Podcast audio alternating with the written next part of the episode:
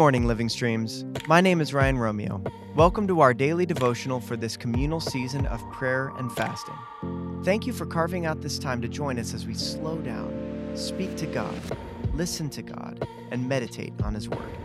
Our prayer is that in this time you would delight in the Lord and be blessed and strengthened. This week, we're contrasting the physical effects and spiritual rewards of fasting as we prepare ourselves for Sunday's message entitled Starve the Flesh. Today, our AV director, Nick Orso, will be leading us in a devotional entitled Anger versus Thankfulness.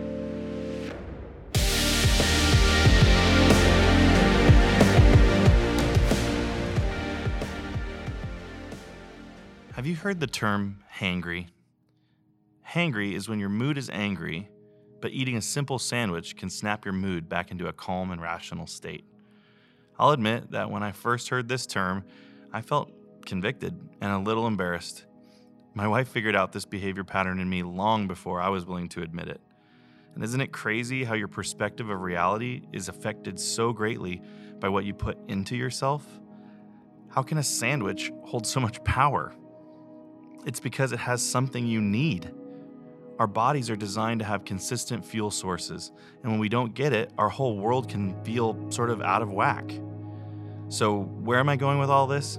Hang in there, because I promise it'll make sense. Back about 10 years ago, my wife and I were going through the roughest of patches in our marriage. So much so that we were separated. I had no job, and we had just relocated our lives to another state, and it was looking like much of my dreams were crashing and burning. Needless to say, I was angry, more angry than I'd ever been in my entire life. But this anger was especially frustrating because I was angry with God. Now, being a believer for most of my life, I knew being angry with God was pretty much a fruitless option. But here I was, angry and a bit hopeless. So, one day I'm venting, complaining to pretty much anyone who would listen to find some sort of fidelity. Now, in this instance, I was complaining to a friend whom I felt safe with, but didn't exactly peg them for the good advice type.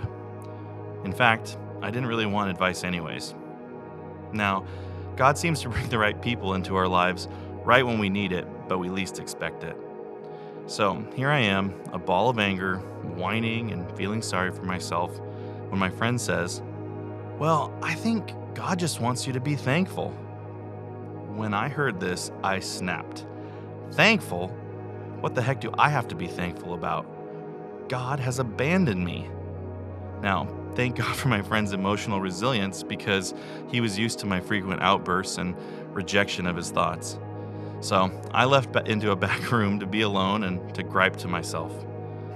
Okay, now here's where it gets good. As I'm laying there, replaying the conversation I just had in my mind, I began to say to myself, Thankful?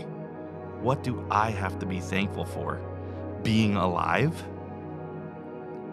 Being alive. Well, I guess I'm thankful for that. And in this moment, my anger slowly began to erode. Much in the same way the first bite of a much needed sandwich would cause my hanger to subside.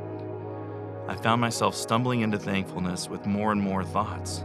Well, thanks for my family to lean on in this time. I guess I'm thankful that things could have been worse. And then, even thanks for teaching me this super hard lesson, God. Wow. There it was. My heart burst open, and I finally cried in surrender to God. I was truly thankful. My heart had made this shift from angry to thankful, and a level of peace I needed so badly swept over me, and I suddenly had a newfound focus to fix myself and to begin to put back the pieces of my life that I had destroyed. I really wasn't angry with God anymore, not at all. I needed Him because He had given me so much to be thankful for. Now, as we join together in this fasting season here at Living Streams, you're participating in the emptying of yourself of food for the infilling of the things of God's Spirit. Now, maybe you're finding yourself hangry, or maybe there's something much heavier causing your anger. Either way, it's nearly impossible to stay angry while engaging in the spiritual practice of thanksgiving. Psalm 100, 4 through 5 says, Enter his gates with thanksgiving and his courts with praise. Give thanks to him and praise his name, for the Lord is good and his love endures forever. Okay, so now is the time to engage in a moment of thoughtful listening and response to the Holy Spirit. Now, this is something my wife, my three kids now, and my coworkers here at my dream job at Living Streams practice all the time. Let's take a couple of minutes to be quiet and list in your mind all the things that you have to be thankful for. It even helps if you write it down. And remember, nothing is too basic or too small to be thankful for. Let's take a few minutes.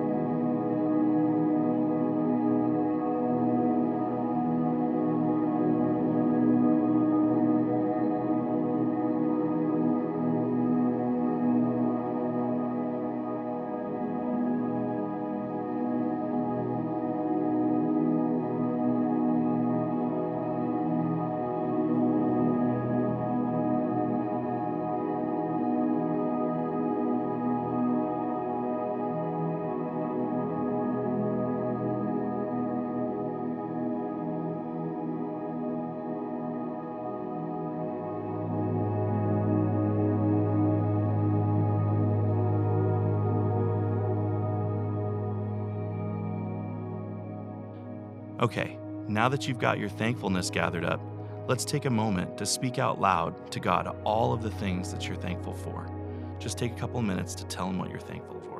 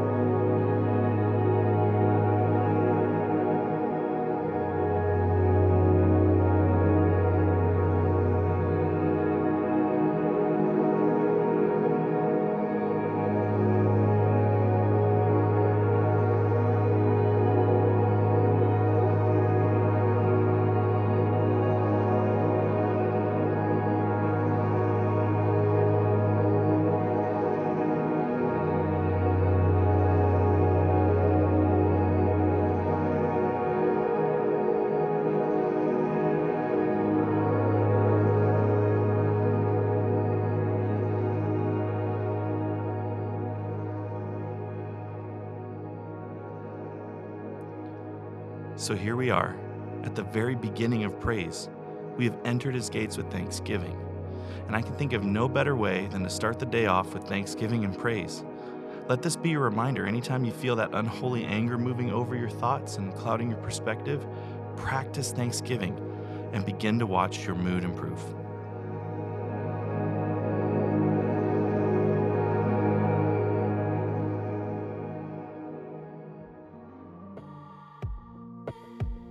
Thank you so much for joining us in today's daily devotional.